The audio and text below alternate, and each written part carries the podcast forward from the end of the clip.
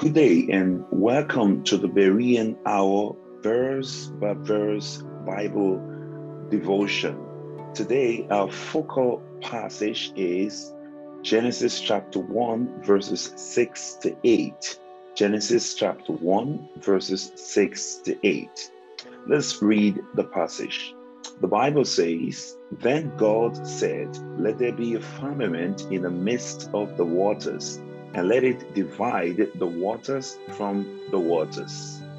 Thus, God made the firmament and divided the waters which were under the firmament from the waters which were above the firmament, and it was so. Verse 7, I mean, verse 8 says, And God called the firmament heaven.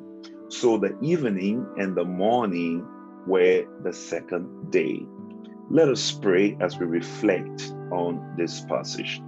Father in heaven, we thank you for the blessing of Bible study. We ask that the Holy Spirit, who inspired the Bible in its entirety, will illuminate Genesis chapter 1, verses 6 to 8, and give us insight for living. We have asked this in the name of Jesus Christ. Amen and amen. From this text, we see as we saw when we studied from Genesis chapter number 1, verses 3 to 5, the power of God's word and the perfection of God's work. Let's look at the first part of the text Genesis chapter 1 and verse number eight, 6. The Bible says, Then God said, let there be a firmament in the midst of the waters, and let it divide the waters from the waters. From this text, we learn also in verse number seven thus God made the firmament and divided the waters which were under the firmament from the waters which were above the firmament, and it was so. What do we observe from this text? First, we observe the divine remark. And you will notice that uh, the creation days um, and God's activities seem to follow a certain pattern. Okay? So, first, there is the divine remark. In this case, or in this text, the Bible says, Let there be a firmament in the midst of the waters, and let it divide the waters from the waters. In other words, let them divide the vapory you know, atmospheric ocean from the liquid terrestrial oceans. And then we also see the descriptive report. Thus, God made. And then the Bible says, and it was so. So, just as God has instructed, just as God has, uh, you know, uh, um, spoken, it was done. It was so. Now, friends, notice as we learned the other day that this word, this creative word spoken by God was a person. The Bible says in John chapter 1, verse 1 In the beginning was the Word, and the Word was with God, and the Word was God. Jesus Christ, the Word of God, is the one, according to John chapter 1, verse 3, through whom all things were made. And the Bible says in that same passage, without him was not anything made that was made. Jesus Christ, the creative word of God, brought everything into existence. In fact, Psalm 33, verse number 6, the Bible says, By the word of the Lord, the heavens were made, and all the host of them by the breath of his mouth. So, yes, there is power in the word of God. And the ultimate expression of this power is in the Lord Jesus Christ, who is the power of God. Friend, the next part of our text is uh, verse number eight what the Bible says, and God called the firmament heaven. So the evening and the morning were the second day. Now, what we do not see here is the expression, and God saw that it was good.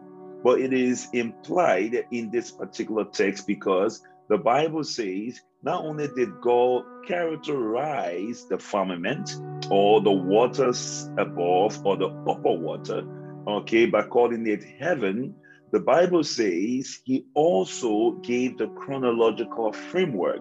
The evening and the morning were the second day. Just as God has instructed, there was a divide uh, between the lower waters and the upper waters, the vaporate ocean and the vast terrestrial oceans. God separated the two through his creative word and he now names them.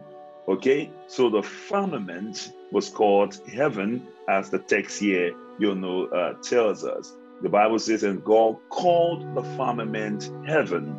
Now, that again suggests the authority of God. He called it, He named it.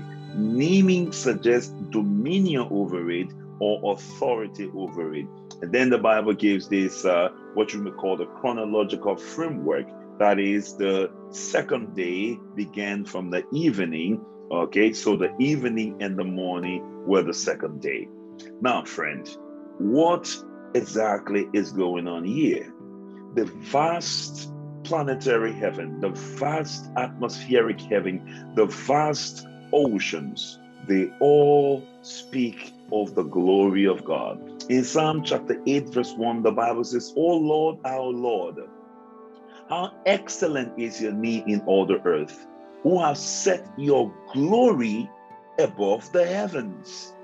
Your glory above the heavens. And then Psalm 19, verse 1, the Bible says, The heavens declare the glory of God, and the firmament shows his handiwork. So the glory of God is above the heavens, but the heavens declare the glory of God, and the firmament shows his handiwork. Friend, the Bible also says in Psalm chapter 8, verse 3 When I consider your heavens, the work of your fingers, the moon and the stars which you have ordained. And verse 4 says, What is man that you are mindful of him, and the Son of Man that you visit him. Friend, what is the major message of Genesis chapter 1, verses 6 to 8? The major message is the goal of God's creation is our good and his glory. The goal of God's creation is our good and his glory the vast heavens that were created were to shield us from the terrible, you know, uh, ray of the sun.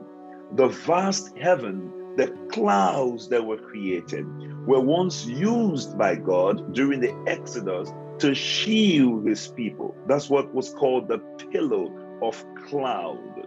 So God created for our good, and God created for his glory. Now, what is the life lesson that we can glean from this text today? Let the awesome atmosphere and airspace created by God inspire awe, appreciation, and adoration in your heart. As you look at the heavens and as you look at what God has done on this earth, let it bring appreciation in your heart. The awesome atmosphere and airspace are not just a witness of God's awesomeness, but also of his attitude toward us. What do we pray about today?